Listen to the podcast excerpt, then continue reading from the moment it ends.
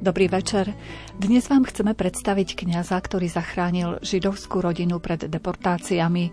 Volal sa Štefan Granatier a pôsobil na východe Slovenska vo farnosti Úbrež. Na jeho životný príbeh natrafil historik doktor Vavrinec Žeňuch, ktorý nám o tom porozpráva a priblíži nám aj ďalšie zaujímavosti zo života tohto kňaza. Nerušené počúvanie vám želajú tvorcovia relácie Jaroslav Fabian, Diana Rauchová a Mária Čigášová.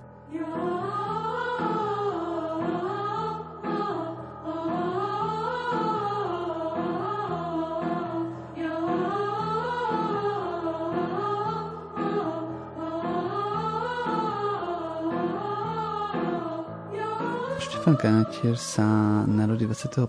augusta 1899 v Budapešti a zomrel 22. júna 1969 v Úbreží, vlastne dnešný okres Sobrance. A jeho životný príbeh je viac ako pozorúhodný. Tým, že sa narodil v Budapešti, by nám to mohlo evokovať, že asi bol maďarskej národnosti. Však nie je pravda, lebo všetky jeho charakteristiky, ktoré pochádzajú z dobových čas, hovoria o ňom, že je Slovak ako repa a aj to priezvisko, keď e, som vykonal isté pátrania aj v zahraničí, tak e, ozvali sa viacerí Francúzi, že im to priezvisko nejak sympatické, že asi musel mať nejaké takéto korene. Žiaľ, ja neviem povedať, odkiaľ presne pochádzal, že či to narodenie v Budapešti nejaká slovenská komunita, alebo nejakí pristahovalci, alebo presne o koho išlo prakticky tie informácie. O ňom sú pomerne také úsečkovité, krátke, ale niektoré tie informácie, ktoré sa nám zachovali, tak nám kvázi až vyrážajú dých. Vieme o ňom, že bol vysvetený za kniaza, aj, svoj absol- aj štúdia absolvoval niekde v, ešte v Uhorsku. Keď bol vysvetený za kniaza, tak vstúpil napríklad do menších bratov, čiže bol františkán a z tejto pastorácie odišiel v roku 1930. Čo je potrebné možno v tomto kontexte povedať, že 1930 ešte na Slovensku, respektíve sme období Československa, kedy je z Československo, respektíve je na ňom viacero diece, ktoré sú ešte územne úplne nie sú homogénne, nie sú upravené hranice diece, čiže niektoré sa nachádzajú aj v zahraničí, niektoré na Slovensku. Prakticky po roku 1918 tá situácia v Československu bola extrémne vážna, lebo keď si to takto vezmeme, tak len košický biskup a biskup Mukačevský neboli vykázaní z krajiny, ostatní boli vykázaní za hranice do Maďarska s tým, že vlastne poberali neustále príjem z danej diecezy. A tieto diecezy boli správané novými osobnostiami, nebolo možné ich nevymenovať sídelných biskupov, bolo potom možné, museli s tým súhlasiť predchádzajúci biskupy. Bol to komplikovaný proces a ďalej niekedy sa stalo aj taká situácia, že sídlo diecezy bol v inej krajine a dia, dieceza jej územie sa vlastne väčšina nachádzala totálne v inej krajine. Napríklad to je prípad e, Ostrihomskej diecezy, ktorý sídlo bol v Ostrihome, ale asi až 80% jej územia bolo na území Slovenska. Alebo prípad napríklad Satmarskej diecezy, z ktorej napríklad ja územia pochádzam, je, že biskupstvo sa nachádzalo v Rumunsku, v Satumáre, a väčšia časť e, územia, čiže celé Zakarpatsko, bolo v Československu, aj sa časť ešte v Maďarsku približne paritne to vychádzalo, že približne rovnaký počet farností bol aj e, v Rumunsku a Československu, hlavne kvôli tomu, lebo na tomto území žije pomerne vysoké percento grecko-katolíkov, takže e, nie všade sa nachádza rímskokatolická farnosť. Prečo všetko toto spomínam? Práve v tomto období po druhej svetovej vojne sa Štefán Granatier rozhodol, že opustí menších bratov po pár rokoch ja som, že vysvetený bol v 26. alebo 24. roku a už v 30. roku vstupuje do služieb uh, užhorodského vikariátu, oslovuje Abrahama Tahyho, užhorodského dekana, s prozbou, že či by mohol slúžiť ako kňaz na území Satmarskej diecézy, na území užhorodského vikariátu, ktorý ho aj príjme, alebo nakoľko v farnosti Ubrež, bolo uvoľnené miesto, od roku 1928 sa tam nenachádzal kniaz, čiže už pomerne 2 roky, tak bolo potrebné, aby toto miesto bolo obsadené, bol nedostatok kňazov, boli problém so štúdiami, s vysvetením, čiže tá, celkovo tá obdobie bolo extrémne komplikované a v tomto období, ako hovorím, prichádza granatier, kňaz narodený v Budapešti do okresu dnešného Sobrance a, a prakticky začína tam tú svoju službu a tá služba bola zaujímavá. Kde ste vôbec prvýkrát vy natrafili na meno tohto kňaza? A čo vás inšpirovalo k tomu, aby ste začali pátrať po jeho histórii? 2023 by mala ísť kniha Dejiny obce Veľké revišťa a asi by bolo troška také nesprávne obísť eh, cirkevné dejiny, keďže eh, Veľké revišťa je bývalá dedinka, respektíve dve dedinky v jednej.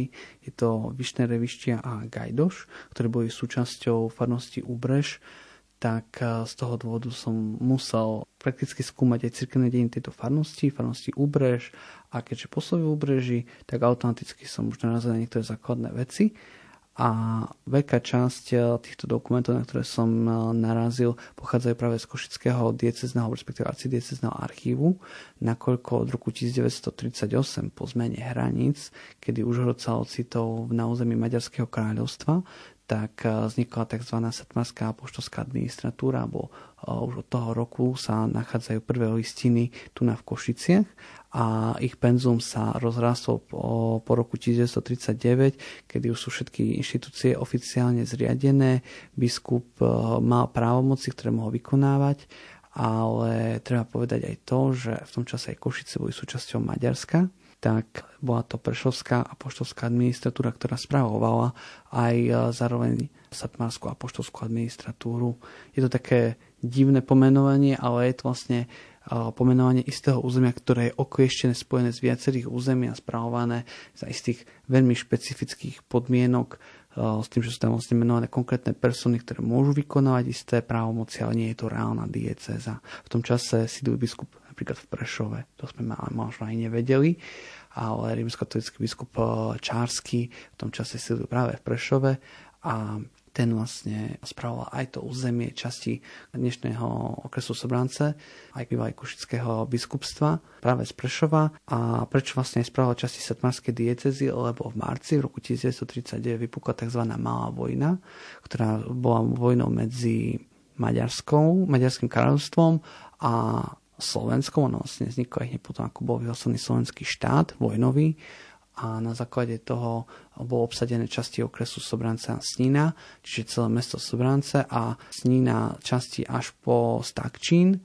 čím sa vlastne rozšírilo približne 15 km územie Maďarska a práve pri farnosti Úbrež, o ktorej vlastne aj rozprávame, tak sa tieto vojska zastavili a aj dedinky, ktoré som spomínal ako Gajdož a Vyšné revištia, tak ostali už na slovenskom území a stali sa súčasťou slovenského štátu. Čiže vlastne vy ste sa k tomuto menu dopracovali cez históriu obce. Áno, prakticky ja som to vnímal tak, že keď som to skúmal, tak som si uvedomil ten kontext a rozsah toho, čo znamená Štefan Granatier a zároveň som si uvedomil ten význam, ktorý je potrebný nejakým spôsobom sprostredkovať a priznám sa, že bolo mi troška trápne rozobrať tento celý kontext v rámci takéto obecnej monografie, tak som si zvolil takúto vhodnejšiu variantu, ktorá síce nie je, že je to nejaký čítaný text, ale radšej porozprávať o významnej osobnosti, o jeho činoch, než aby som uh, ho nejakým spôsobom uh, suchopárne odprezentoval nejakej štúdii. Tak e, my sme skončili tým, že prichádza do farnosti tento kňaz. Vieme nejaké podrobnosti o jeho štúdiách, prípadne o vysviacke? Informácie o štúdiách ani o vysviacke veľmi nie sú známe. Ja keď som bol nedávno v Rumunsku v Satmári, bol to v novembri, tak som sa opýtal archívára, že či má knihu všetkých kňazov pôsobiacich danej dieceze aj všetky informácie, tak áno, našli sme ju, vytiahli sme všetky informácie, sú tam aj tie presahy v vojnovom, medzivojnovom období, aj potom neskôr, dokedy vlastne aj to obdobie vikariátu a sme o ňom nenašli ani zmienku. Takže uh, tieto informácie nemáme. Oslovil som aj biskupský úrad v Košiciach na základe toho, že keďže arcibiskupstvo nedávno vydalo nekrológium kňazov a on sa tam nachádza, že či nie sú nejaké informácie o ňom, tak uh, jedine, čo je známe, je, že bol ordinovaný v roku 26 sa mi zdá a že bol zaopatrený pred smrťou a že farár z Remeckých hamier vykonal tieto pohrebné obrady. To je vlastne celý záznam, ktorý sa tam nachádza. A dokonca nie sú ani známe dôvody, prečo opustil menších bratov. Čiže prečo opustil Rehoľu, lebo kňaz, ktorý opustil Rehoľu, tak nemal nárok na klasický príjem ako iní kňazi, to je jeden z tých problémov. A druhá vec, povieme si, že kňaz vysokoškolsky vzdelaný granatier nemal dokončenú ani strednú školu. Takže to bol druhý paradox, ktorý ma extrémne zarazil že pravdepodobne musel mať len nejakú akadémiu alebo nejaké také teologické štúdia. A tieto informácie hlavne vieme kvôli tomu, ako bol financovaný, lebo jednak toto obdobie nie je financovanie tým štýlom, že vám každý mesiac príde výplata, respektíve príspevok od štátu, ktorý dostávajú aj dneska kňazi, ale je vlastne postavené na financovaní presne podľa stanovených istých noriem, toho, že aké kniaz podmienky má, aké má farnosti, respektíve ako má farnosť, aké má filie, koľko od nich dostáva a zároveň mal aj vymedzené, koľko vlastne z toho príjmu, ktorý má celá tá fara, patrí jemu. A keďže nemal vzdelanie, bol vlastne človek, ktorý opustil rehoľu, tak mal dostávať úplne najnižšiu taxu, aká to bola. Možno by sme to mohli prirovnať asi k jednej tretíne bežného príjmu kniaza. Čož uh, ukazuje na veľkú biedu, a práve na túto biedu sa aj stiažuje biskupovi Čárskému v 38. 39. roku a poukazuje aj na to, že aký je príjem.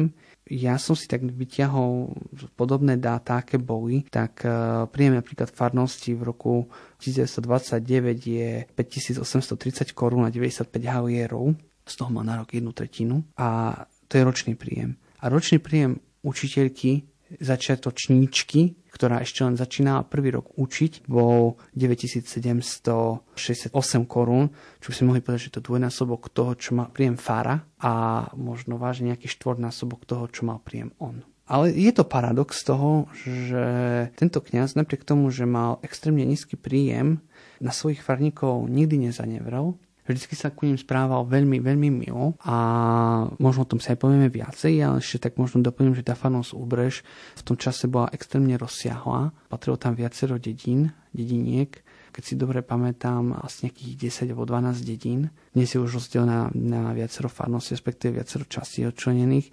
Mimo ubrežu Vyšných revišť a Gajdoša, ktoré dneska sú veľkými revišťami, tam patrili Blatné revišťa, patrili tam Ruskovce Jasenov, potom Blatné remety, Blatná Polianka, Bunkovce, Závadka, Jousa, a Kusín a ešte aj e, Hnojné. Bola to veľmi rozsiahla farnosť, ktorej vlastne on slúžil, sakrálne a ešte Fekišovce, aby som nezabudol, tie sú také známe. Práve v nich sa nachádzala sakrálna stavba a aj v úbreží sa nachádzala sakrálna stavba. Samotná farnosť vznikla v roku 1862 a vznikla ad hoc rozhodnutím biskupa s takou ako keby snahou rozšíriť uh, farnosti a vznikla tak, že v danej dedinke, kde, kde vlastne nastal tento rozvoj, že vznikla tam farnosť, sa nenachádzala ani sakrálna stavba, bola to farskou dedinou. A bolo vlastne potrebné postaviť farskú budovu a z tých záznamov, o ktorých vlastne vieme, tak uh, nebola to bohatá farnosť ani v minulosti. Dokonca podľa kroniky sa udáva, že kňazi, ktorí tam spočiatku slúžili v tom 19. storočí, tak slúžili na oltári, ktorí niektorí pripodobňovali k rakve. Slovne doslova, že to bola nejaká debna, ktorej proste slúžili bez nejakého iného výzoru alebo nejakého takého normálneho nejakých kontúr ako klasického oltára v klasickom tom starom štýle, čiže keď sa slúžil chrbtom k ľudu a bola zasvetená svetému Štefanovi, uhorskému kráľovi, ktorý nejak v tom čase je jedným aj z patrónov satmarskej diecezy. Vlastne tam je zase, svätý Ján a svätý Štefan, ak si to dobre pamätám. Čiže týmto je aj taká farnosť je taká divná, prepáčte ten výraz, nech sa nikto neurazí, že je divná, ale viete, no, nikdy nevzniká tak bežne, že by vznikla fara bez chrámu a potom sa tam postaví chrám dodatočne a aj tie podmienky neboli nejak finančne výchotivé, ako som vlastne uviedol. A na druhej strane e, ešte aj sám Granatier rieši taký zaujímavý prípad, keďže to bol chrám svätého Štefana, tak v 39. roku sa pýtal biskupa Čarského, že aký odpust má slúžiť prečo sa pýta, sa ho biskup? Pýtam, tak či môže slúžiť svätého Štefána, keď sme už na Slovensku a sme boli po vojne akurát s Maďarmi, alebo že či má nejaké mariánske slúženie a tedy vlastne biskup ho usmerňuje, že nie, že patrocium nie je zrušené, napriek tomu, aká je situácia, napriek tomu všetkému, že má slúžiť tak, ako je vždycky a že ak by aj boli nejaké nepríjemnosti v dedinke, pravdepodobne asi boli, kvôli tomu sa pýtal, tak e, má to vlastne povedať, že koná z rozhodnutia biskupa. Ak vlastne on aj takto konal a odsúžil odpustú slavnosť na svätého Štefana. A čo sa týka takých ďalších ešte zaujímavostí, tak s ním sa spája taký zaujímavý príbeh, že síce kňaz, ktorý nemal nejaké vysoké vzdelanie, tak založil školu v jednej z tých dedín, dokonca do takej miery, že vážne, či už tá listová korešpondencia s ministrom vtedajším alebo tak ďalej, získal na ňom financie, získal financie na to, aby mohla existovať. Aj spôsob, keďže v danej dedinke, konkrétne to bol v Gajdoši, nemal profesionálnu prevahu ani rímsko-katolíci, ani grecko-katolíci, tak na základe toho, to bola kvázi taká ako rímsko-grecko-katolícka škola, náraz v tom čase bolo školstvo kresťanské, alebo respektíve a buď bolo jedné alebo druhé konfesie, existuje štátne školy, ale zväčša to mal na starosti cirkev a v tomto kontexte on e, dokázal zabezpečiť aj financie, platy učiteľov, všetky potrebné náležitosti dotknutých orgánov, aby odsúhlasili. Čiže bol zbehlý, dalo by sa povedať, že tú farnosť nejakým spôsobom začal rozvíjať. No a na základe toho sa tam ukazuje ešte jeden jeho rozmer a to taký, že v roku 1942 ho oslovil konkrétne židovský lekár z dedinky Zavatka, ktorý sa volal Moritz Schwarz mal za manželku Máriu Dinu Feldmanovú a dceru Annu, ktorá mala inak v tom čase 7 rokov, že by potrebovali od neho pomoc. On celú situáciu veľmi, veľmi jasne opisuje biskupovi Čarskému, že 23. mája 1942 prišiel za ním osobne do Ubreža s prozbou pomoc práve tento spomínaný lekár, ktorý bol židovského pôvodu a v tom čase už v Slovensku platili protižidovské zákony. Treba si uvedomiť, že takáto činnosť, eh, respektíve ktorá bola namierená voči Židom, nielen, že siahala na ich majetok, pozemky, dom, ale siahala im na životy, deportovala ich, skoncentrovala ich do nejakých táborov, kde nežili v tých ľahkých podmienkach.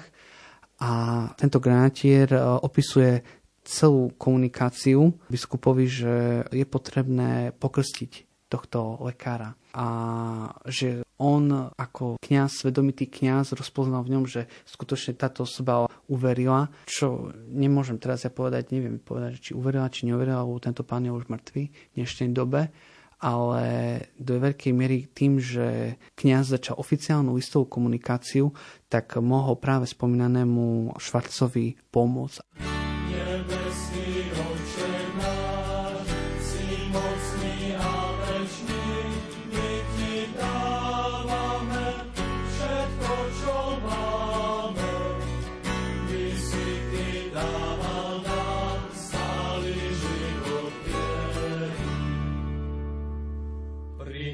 Prinášame Ti svoj chlieb, víno a lásku. Všetko Ti dnes obetujeme. Svoje životné prostredie, úspech a prácu. Všetko Ti dnes obetujeme.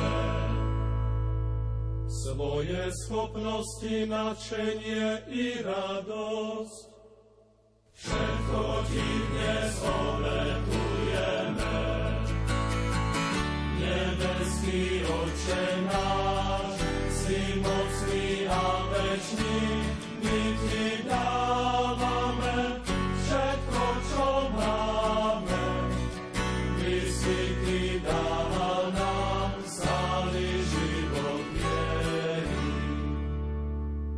Svoju úbohosť námahu a bolesť.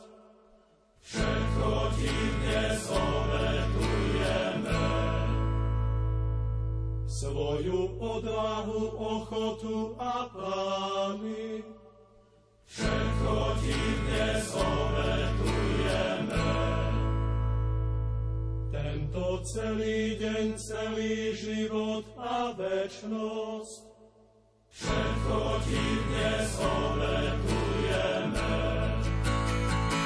Nebeský Oče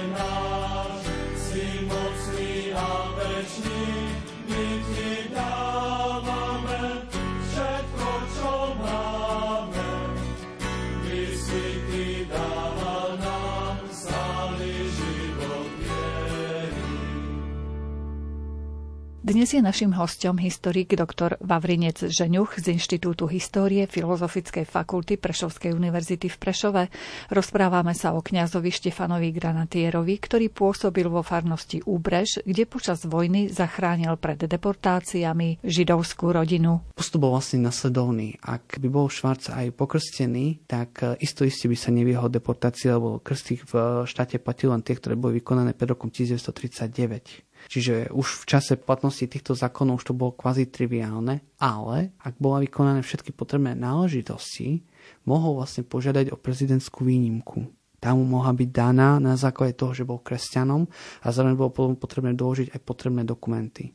A v tomto kontexte si treba uvedomiť jedno, že vieme viaceré príbehy, že áno, že viacerí boli pokrstení, áno, kňaz im vystavil možno falošný krstný list ale tu na nie Granate vlastne postupoval totálne iným spôsobom. Nielen, že kontaktoval okresný úrad a donútil vlastne všetky inštitúcie, aby fungovali tak, ako majú, že reálne odhlasili sa daná rodina zo židovskej obce bola prihlásená ako katechumeni. Na jednej strane bola vykonaná náuka, oficiálne kontaktoval biskupa, od biskupa si vyžiadal konkrétny termín, kedy ich má pokrsiť, či ich môže pokrsiť takúto osobu. To sú vlastne na to isté právne normy, ktoré musia splniť aj v katolíckej cirkvi. Čiže nie o nejaký list vystavený a na leda bol, že nejak, nejak bude. Nie, oficiálne celým tým procesom prešiel Dokonca je zaujímavé, že z celej tej apoštolskej administratúry je to iba jediný prípad, ktorý sa vlastne reálne sa tak, takýmto spôsobom vykonal a skutočne ich pokrstil. Dokonca im vybral aj krstných rodičov. Jedna pani, sa mi zdá, že sa volá pani Výšťaková, tá bola grecko-katolíčka, ktorá bola krstnou mamou všetkých troch osôb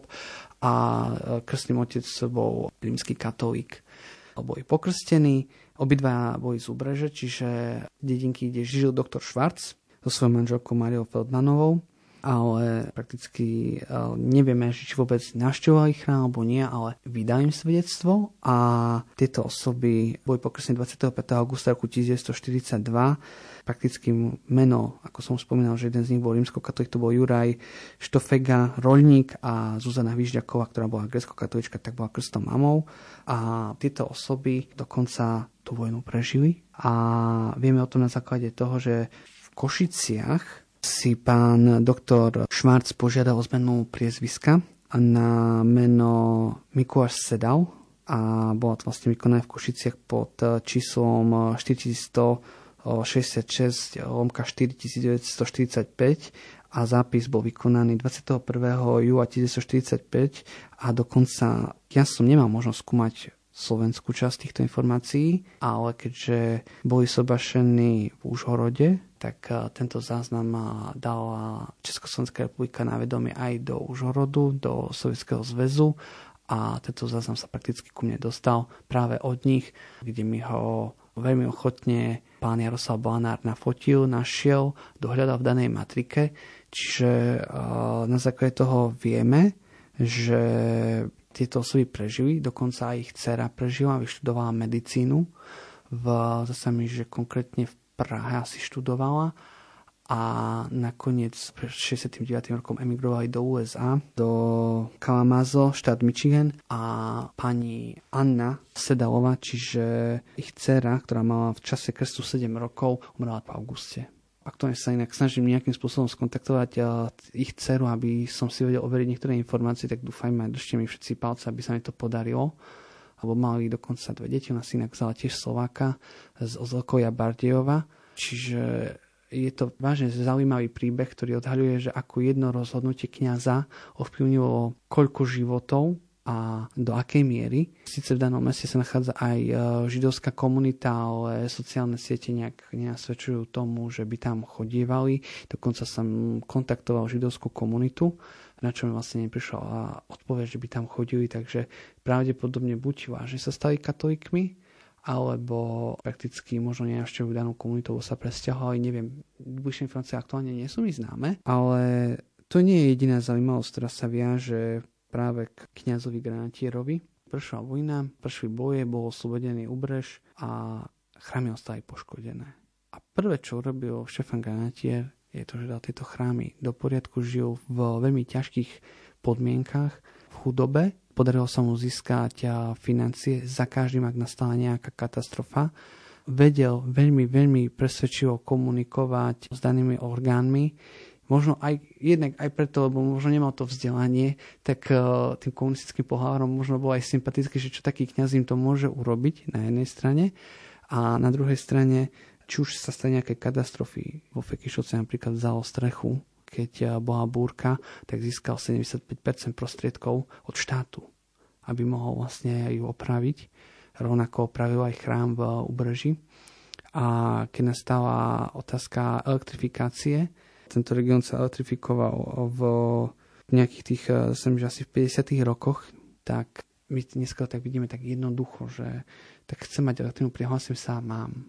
Ale v tom čase bolo potrebné zaplatiť extrémne vysoký poplatok v hodnote 9500 korún. Kto zažil komunizmus, respektíve pamätá si to obdobie, tak 9500 korún nie je malý peniaz. Boli to možno nejaké 3-4 výplaty celé. A predstavte si, že on na ne mal razom v každom jednom chráme, mal dve chrámy na starosti, vedel zaplatiť, nijak na to nepocítil iné farnosti v správe z tohto regiónu predávali nejaké časti majetku, keď bolo potrebné robiť tú elektrifikáciu. On s tým, ako vedel z tých skromných podmienkach vyžiť a potom už keď sa on zvyšil príjem od štátu, tak prakticky mal na to dostatok financií a zabezpečil všetko, čo bolo potrebné No a ešte čo sa k nemu viaže, taká jedna možnosť zaujímavosť je tá, že každý, kto koná nejakým spôsobom niečo dobré, tak sa mu stane aj čosi zle možno v takom živote. A v 49.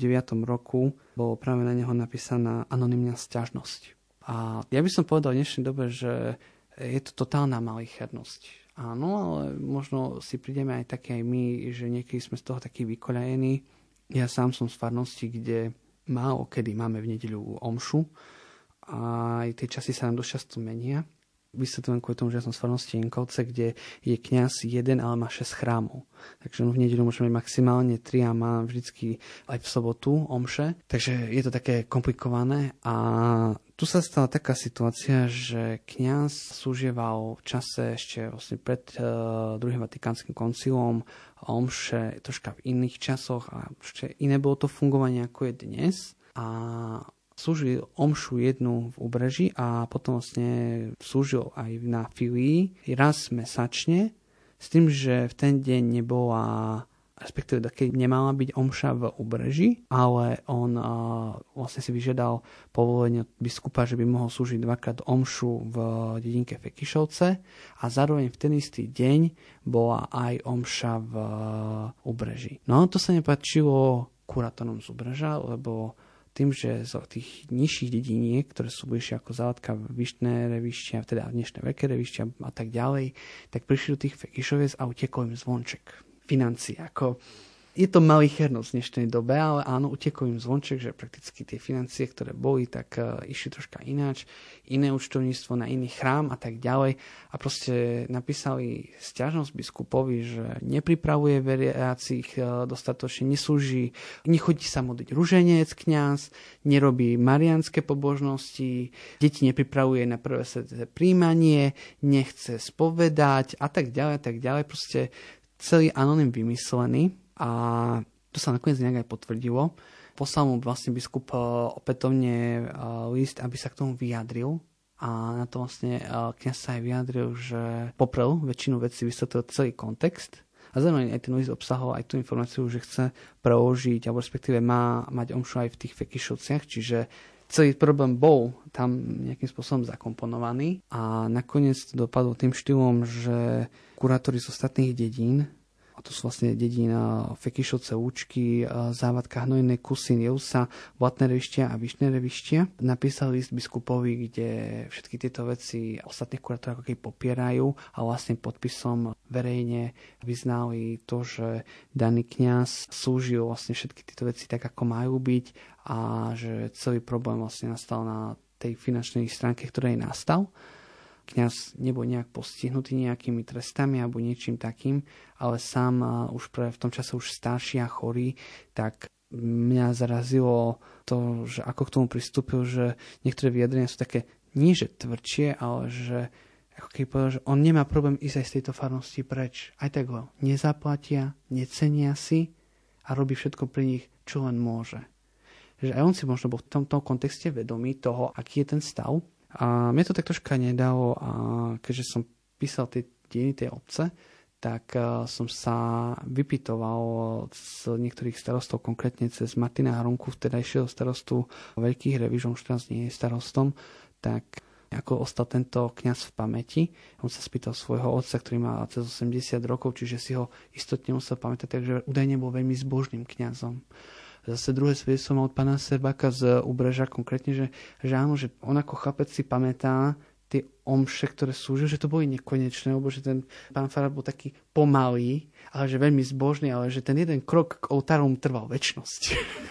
Čo ma tak pobavilo, že viete, že už v dnešnej dobe vám to povie dôchodca, že ako vnímal ho, ale že bol veľmi zbožný. Tento kniaz, ako som spomínal, zomrel 22. Eh, júna 1969 v Úbreži a dokonca je tam aj pochovaný.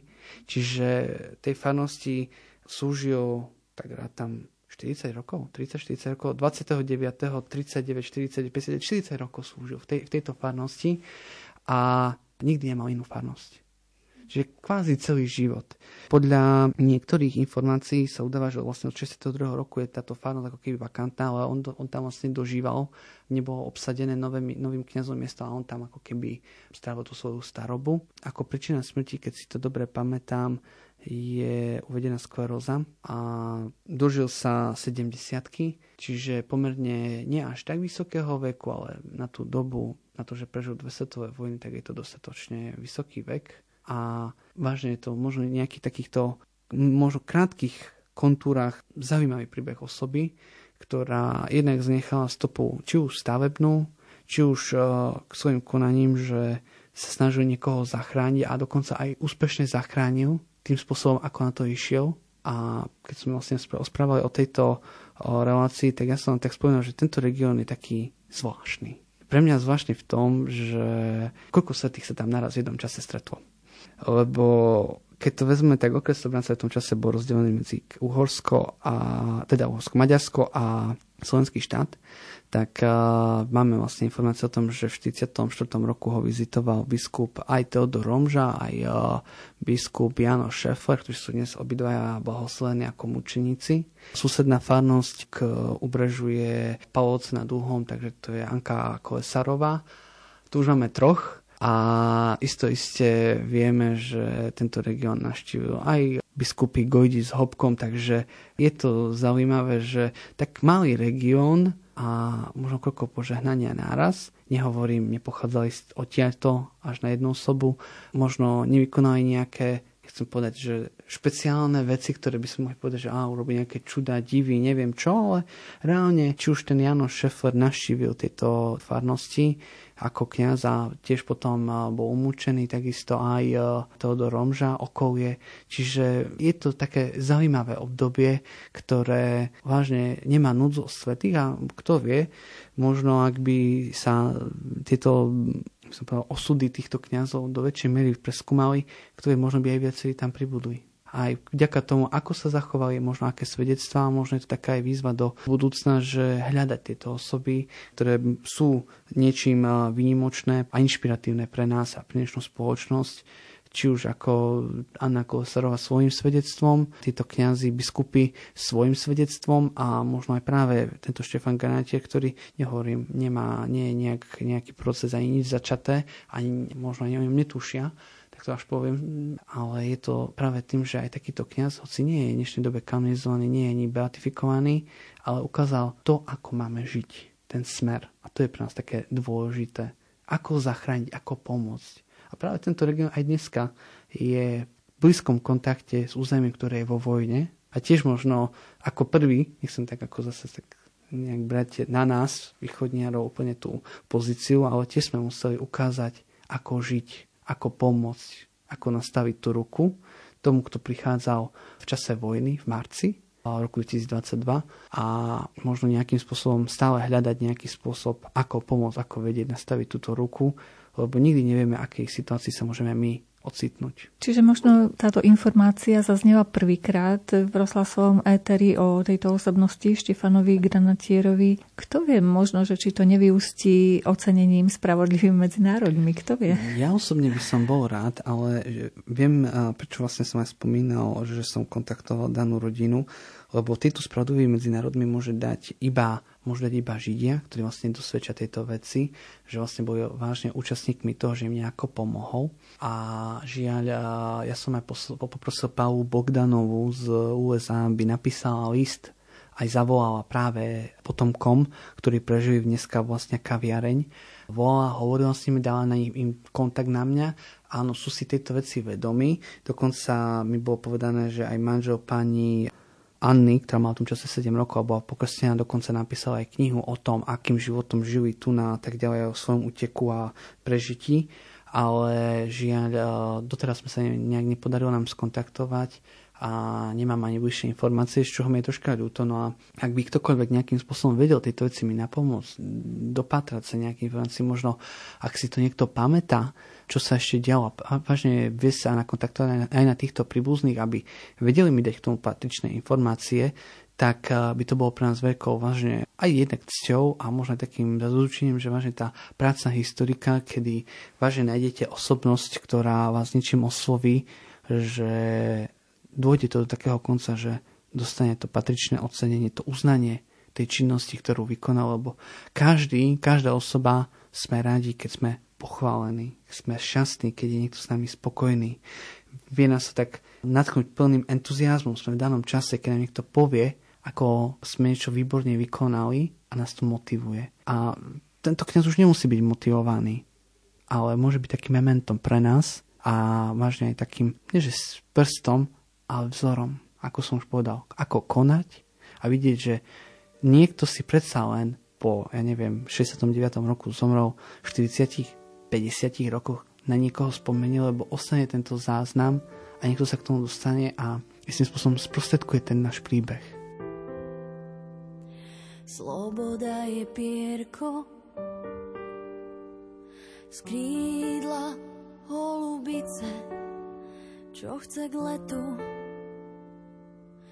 iba čistý vzduch. Býva len pár krokov, pár krokov od strelnice, preto už má slabý sluch. Ako pierko z krídla holubice, letí si a nepadá. K tomu letu svet jej hrá na bicie a solo chce mať armáda. Ako pierko z krídla holubice letí si a nepadá. K tomu letu svet jej hrá na bicie a solo chce mať armáda.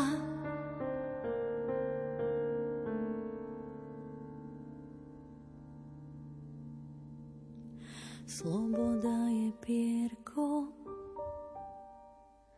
z krídla holubice. Kňaz Štefan Granatier pôsobil vo východoslovenskej farnosti Úbrež, kde počas vojnových rokov zachránil pred deportáciami židovskú rodinu. Naším hostom v štúdiu je doktor Vavrinec Žeňuch z Inštitútu histórie Filozofickej fakulty Prešovskej univerzity v Prešove. Ja som to vnímal ako istú povinnosť vykonať, upozorniť na to, áno, je tu taká osoba, ktorá niečo takéto vykonala. Áno, napríklad tu na Košiciach viem, že je aj košický vera ikon, ktorý vlastne istým spôsobom aj symbolizuje životy kniazov, ktorí by trpeli počas komunizmu. Tento kniaz netrpel priamo takýmto spôsobom, lebo nebol prenasledovaný režimom, aspoň ja som sa o tom nejak zvláštne dozvedel, ale aj nespolupracoval, nekolaboroval s ním podľa zväzkov Eštebe, tak prakticky nám ukazuje že tú možno tú právu čistú ikonu, že vážne vedieť konať tak, aby nás to posunulo ďalej. Vy ste spomínali teda, že to boli traja ľudia židovskej národnosti, ktorých pokrstil. On ich aj pripravoval na ten krst. Sú nejaké záznamy, že akým procesom to prešlo? Tak e, údajne pred biskupom vyhlasil, že ich pripravil na ten krst. E, prakticky som to spomínal 23. mája, prišli za ním a už 5. augusta prosil biskupa o povolenie vykonať krst Žida. Konkrétne tak sa to aj volalo A je zaujímavé, že biskupa neinformoval už 23. maja, že má istú osobu, ktorá sa chce vlastne stať katolíkom, respektíve kresťanom, lebo si treba uvedomiť, že tie krst katechumenov sa odohráva na veľkonočnú vigíliu, na Bielú sobotu, vtedy by mali byť pokrstenia a všetci pokrstení dospelí, všetky by mal vedieť biskup. To je vlastne právna norma, ktorá platí v katolíckej cirkvi. A on vlastne tak spätne hovorí 5. augusta, že prišiel za ním 23. mája a on ho už tej pripravuje a na toho aj biskup tak keby upozornil, že áno, že je potrebné, že sa musí odhlásiť na okresnom rade v Michalovciach zo židovskej obce, čiže všetky tieto náležitosti boli reálne vykonané. Pravdepodobne ten dôvod tam reálne musel byť doložený pre mňa zaujímavejšie bolo aj to, že, on ich, že asi pravdepodobne tých krstných rodičov, ktorí tam sú vedení, tak ich musel nájsť práve ten granátier, lebo jedného rímskokatolika, jedného grecko-katolika, prečo práve takto mohol vybrať obidvoch grecko-katolíkov, rímsko-katolíkov teda, na čo tam vybral grecko-katolíkov, ale asi chcel istým, istým spôsobom ochranu nájsť pre týchto veriacich na jednej strane a na druhej strane, e, tak to povedal, no tak áno, vykonal to kvôli tomu, ich chcel protežovať. Prečo protežovať? Lebo ona bola lekárničkou a on bol lekárom. Možno, Áno, možno nie. Možno kvôli tomu, že títo Židia žijú istým normálnym spôsobom života. Ja nehovorím, že niektorí nie, že ostatní normálne, ale vážne, že boli vzdelaní, vyhľadávajú vyššiu spoločnosť. A áno, možno videl tam aj on v nich nejaký možno zmysel, že áno, títo ľudia, ja im chcem nejako pomôcť, možno sám bol nejakým spôsobom chorý a sa pri nich liečil a hľadal tento spôsob. To už, my už dneska do hlavy týchto ľudí nevidíme. Nevieme povedať ani, aké boli pohnutky všetkých týchto kvázi štyroch osob, troch pokrstených a kniaza. Len vidíme, čo sa stalo, udialo, akým spôsobom a aké sú následky, alebo respektíve výsledky v tomto prípade. Čiže ja to nerad vidím negatívne, ja to radšej vidím pozitívne, hoci historici nemajú radi pozitivistický prístup k dejinám, ale radšej takýmto spôsobom nazerať a nepozerať hneď negatívne na osobu, lebo hneď by sme súdili. Ale ak môžeme hľadať to, že áno, skutočne chcel pomôcť, lebo bol v podstate dobrý, tak aspoň ja možno tak možno chápu pred sebou, alebo aj v tom srdci si vyhlásiť, že áno, že na, ľudí pozerám tým dobrým okom a nie tým i hneď zlým. A ono sa to potvrdilo, že tým ľuďom sa nič nestalo. Po tom krste naozaj, že prežili a žijú ďalej ich e, príbuzenstvo v podstate. Prakticky, keď môžem povedať celý príbeh, ja som pôvodne v tejto veci oslovil viacerých aj renomovaných historikov, lebo ja sa nevenujem 20. storočiu, ja sa venujem obdobiu ranného novoveku a toto je skôr tak, keď mám písať v dejinách obci, tak je to povinná jazda, ktorú viem urobiť, ale nerád ju píšem, nerád sa aj odborne venujem. A tak som oslovil viacerých historikov, či už uh, Petra Borzu, pana Hlavinku alebo vlastne z historického ústavu, alebo historika z múzea v Michalovciach Maťa Molnára. Každý mi povedal istým spôsobom svoj príbeh, ako postupovať. Niekto k tomu pristúpil tak, že napríklad Peter Voza mi to interpretoval, ako on postupoval pri biskupovi Gojdičovi, práve v podobných svedectvách, lebo práve biskup Gojdič patrí medzi spravodlivých medzi národmi, vďaka tomu, ako postupoval, koľkých ľudí zachránil a tiež to bolo cez svedectva týchto osôb ale nevedel mi povedať, že či ako nájdem tieto osoby, či prežili, či neprežili, že to je potrebné hľadať. Keď som oslovil prakticky múzeo historika, tak mi povedal, že on síce sa venuje slovenskému štátu, ale on nedisponuje týmito informáciami a odporúča na pána Hlavinku, ktorý mi jasne dal najavo, že v tejto veci nevie pristúpiť nejak ináč, ide o len uh, skúsi nájsť tieto transporty, či sú záznamy alebo nie sú záznamy, ale upozornil na to, že záznamy sa nie do veľkej miery zachovali, že niektoré transporty nie sú dostupné v dnešnej dobe zoznamy osôb.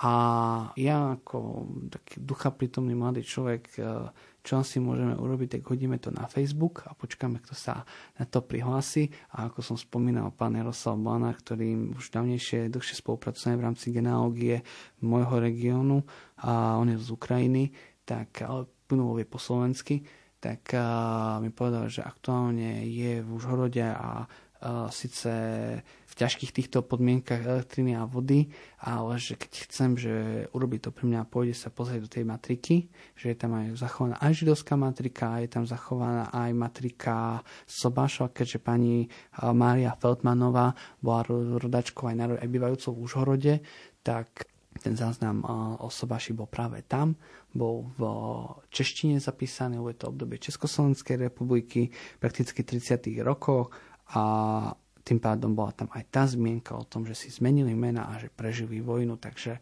ja už som na základe toho potom využíval ďalšie portály na hľadanie ľudí z USA, dokázal som si vlastne nájsť aj presnú ich adresu, e, žiadosti o emigráciu do USA, všetky potrebné náležitosti, kartičky, informácie, ktoré v dnešnej dobe sú dostupné v digitálnej podobe, či už e, žiadosť o občianstvo, udelenie štatútu občana v USA, alebo žiadosť o udelenie súhlasu s činnosťou lekára a tak ďalej, tak ďalej, a tak ďalej.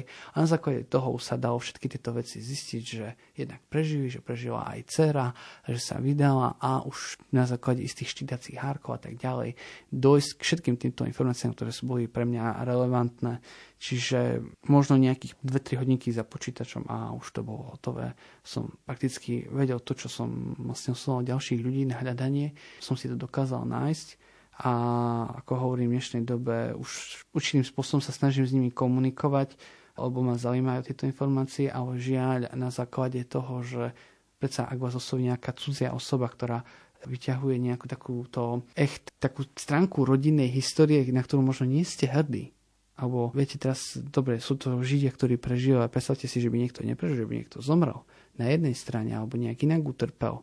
Alebo máte informácie, o ktorých nechcete hovoriť v minulosti. Napríklad niektorí Židia neradi spomínajú na toto obdobie, vytesňujú to v minulosti, svoja v pamäti, tak jednoznačne vás nebudú kontaktovať. No a ďalším problémom je ten, že pani Anna Švarcová, potom vlastne už Sedalová a po manželovi už ináč, zomrela práve v auguste, takže prakticky jediná pamätníčka celej tejto udalosti, hoci ako dieťa mi zomrela, už ostala, ostala dcera a syn, ktorý, ako hovorím, sa snažím skontaktovať, ale zatiaľ bez úspechu a držím palce. Snad sa to podarí. Minimálne celkovo príbeh by to bolo zaujímavé aj, zaujímavý aj pre možno nejaké spracovanie pre nejaké periodikum alebo možno nejakú výstavu alebo niečo také, možno aj pre tú samotnú dedinku Úbrež, ktorá ani monografiu obce sa mi zdá, že nemá a si tam pochádzajú inak aj významní historici, niektorí napríklad archeologička Ľubomíra Kaminská, ktorá pôsobí tu v Košiciach tak by, by bolo dobré, ak by niečo také vzniklo možno v budúcnosti, aby sme dokázali odhaliť viacero takýchto osobností. A, a nejde len o, o jednu dedinku, viete,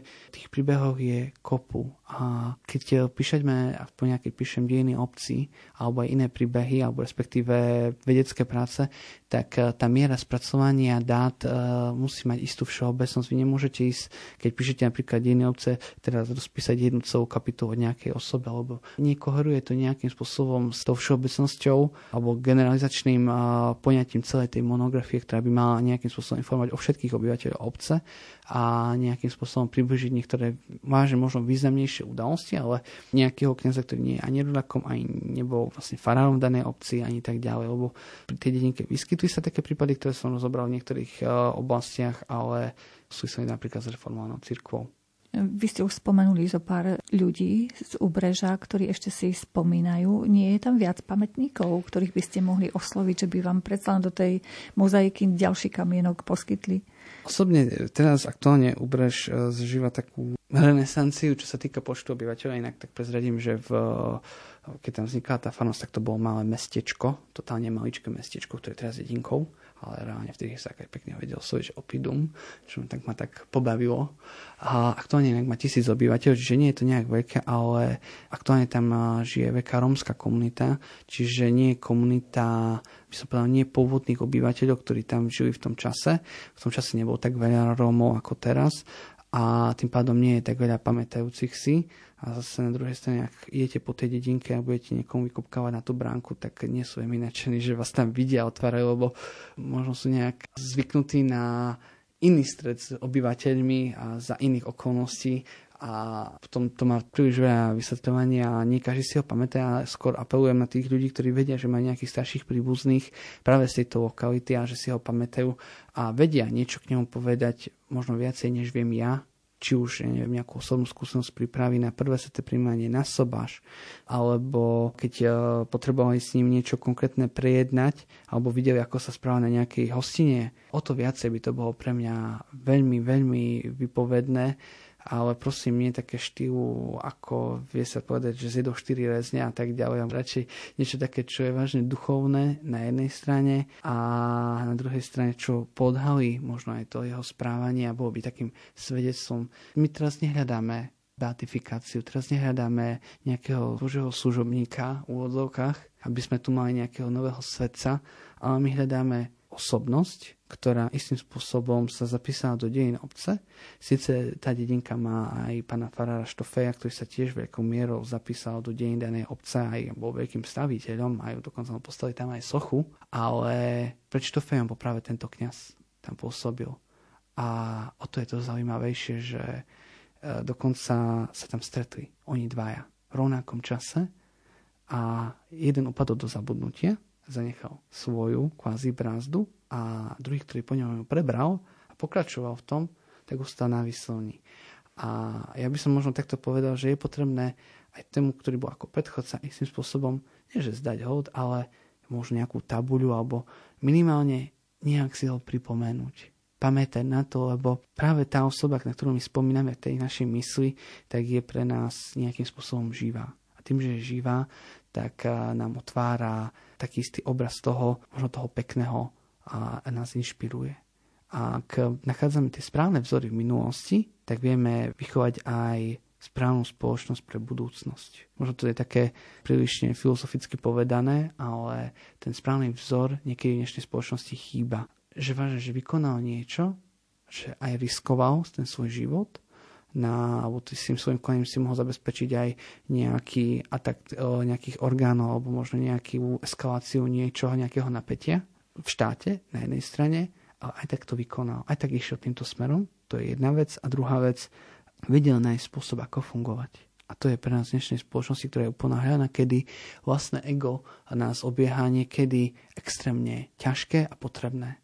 Už len na chvíľočku by som sa vrátila k tomu, čo ste rozprávali. Zachovala sa teda aj tá prezidentská výnimka a všetky tie dokumenty?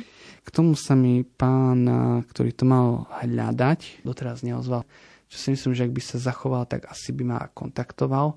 Pre mňa je dôležité to, že ja viem tú informáciu, že prežili a že pravdepodobne mohol im to zavážiť, lebo treba si povedať jedno, že tým spôsobom, že mali ten krst, mali tie oficiálne dokumenty reálne doložené celou komunikáciou, že nielen nejakým krstným listom, ktorý niekto náleda bolo vydali a v matrike to chýbalo, ale reálne vydané a vykonané, to je ďalšia vec tak im to mohlo vážne dopomôcť toho, že išli iba nejakého tabora, či už takého, ktorý nebol vyhľadzovací, čiže osenčím a tak ďalej a mohli sa na území Slovenska nejakých vnútených prácach a na základe aj toho si musím uvedomiť, že to bolo lekár, lekárnička, tak tým pádom mal isté postavenie. Na druhej strane aj mali ten krst, to bola druhá výpomoc, čiže boli to také profesie, ktoré nemuseli byť priamo deportované a mohlo ich to vážne že zachrániť. A ako vidíme, aj zachránilo hoci. Na margo tohoto Švarca je potrebné aj povedať to, že pochádzal z Šatroaj Ujhel, čiže bol vlastne Maďar. Takže tomu mohol troška uškodiť, ale pravdepodobne prežil. Takže možno, že obyvateľia Úbreža toto naše vysielanie pochopia ako to klopanie na bránku a že sa vám ozvu. Prakticky celá farnosť. Viete, teraz sa jedom jedno, že je to vlastne viacero dedín, asi 10 dedín, ktoré patrí v tom čase do tejto farnosti a ja možno neviem osloviť konkrétne v danej dedinke, že niekto žije konkrétne teraz, ja neviem, môže žiť aj v Sobranciach alebo v Michalovciach, ale si tak spätne môže povedať, a tak áno, ja som rodak, mám dneska 70 rokov alebo 80 rokov a tento kňaz ma krstil, tento kňaz ma pripravoval na prvé sveté príjmanie, tento kňaz ma sobášil a ja si pamätám a tak a tak bolo. A minimálne takéto svedectvo, ak bude a bude mi vedieť povedať pár základných vecí, možno nejakú fotografiu inú ako tú posmrtnú, ktorú má na cintoríne, tak bude to pre mňa veľká výpomoc, ktorá jednak sama nejakým spôsobom, jak som povedal, že ponúkne, ale viete, tento problém, tento samotný záujem vznikol tak, že som si ho ja nehľadal, ja sa tomu obdobiu nevenujem. A predsa taký entuziasmus vo mne nejak, sa nejak vyskytol, našiel a pretrváva pre skúmanie a hľadanie, lebo si myslím, že táto osoba si to zaslúži. Minimálne tým, že by si na ňo niekto viackrát spomenul, nejakým spôsobom nejak ocenil jeho konanie, lebo My sme nadšení, keď vidíme nejaké príbehy o iných osobnostiach niekde zo zahraničia, vidíme niekde možno z západného Slovenska, alebo nejaké udeľovanie spravodlivý medzi národmi, kde počujeme, že nejaká pani niekoho pre jednu noc prenocovala nejakom pôjde, hej, na povale a dostala tento titul. Pre jednu noc. A tento kňaz, tento kňaz, a prečo nie? a ostane tým pádom zabudnutý? A zostane zabudnutý len preto, lebo sme my nečinní. Ja a ostatní. Všetci, ktorí sme z tohto regiónu a máme istým spôsobom povinnosť si pamätať, lebo o nejakých 100 rokov môžeme byť na jeho mieste a tie si nás nikto nespomenie. A potom je to obraz nás že nevieme si pamätať na svojich, ale prídeme do zahraničia a sa čudujeme, že nám ukazujú tu taká tabuľa, tu je taký významný, taká významná osoba, taký lekárnik, taký lekár, taký kňaz tu pôsobil, taký tu máme so, wow, koľko významných ľudí bolo v takom meste. A škoda, že u nás nie. Nie, aj u nás je. A to je povaha našich osobností nás ľudí v tomto regióne, že ako keby nechceme pamätať. Musíme sa si to naučiť. Tak ja vám v tejto chvíli, pán doktor, e, veľmi pekne ďakujem za všetky informácie, ktoré ste ponúkli našim poslucháčom. Nuža, držím palce, aby vaše ďalšie pátranie po príbuzných a ďalších informáciách bolo úspešné. Ďakujem. Ďakujem veľmi pekne za pozvanie.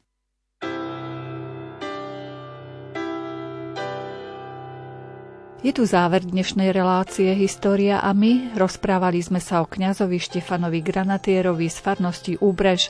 Naším hostom bol historik dr. Vavrinec Ženuch. Reláciu pripravili Jaroslav Fabian, Diana Rauchová a Mária Čigášová. Ďakujeme vám za pozornosť a želáme vám príjemný večer.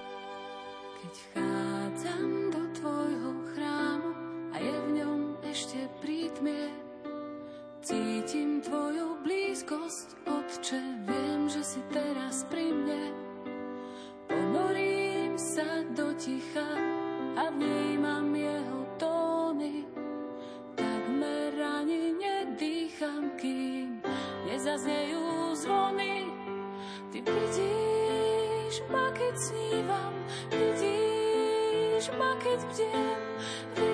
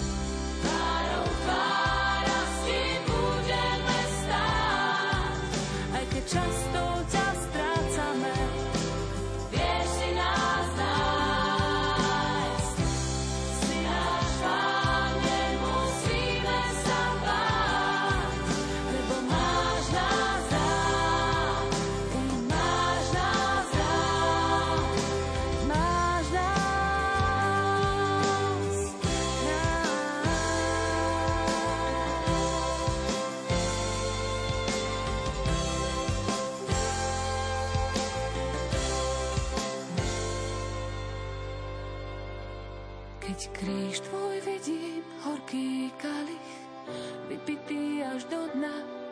Môj zrak je náhle jasný a ja viem, že nie som hodná. No tvoje slovo stačí, pane, a som si istá, že moja duša ozdravie a budem opäť čistá.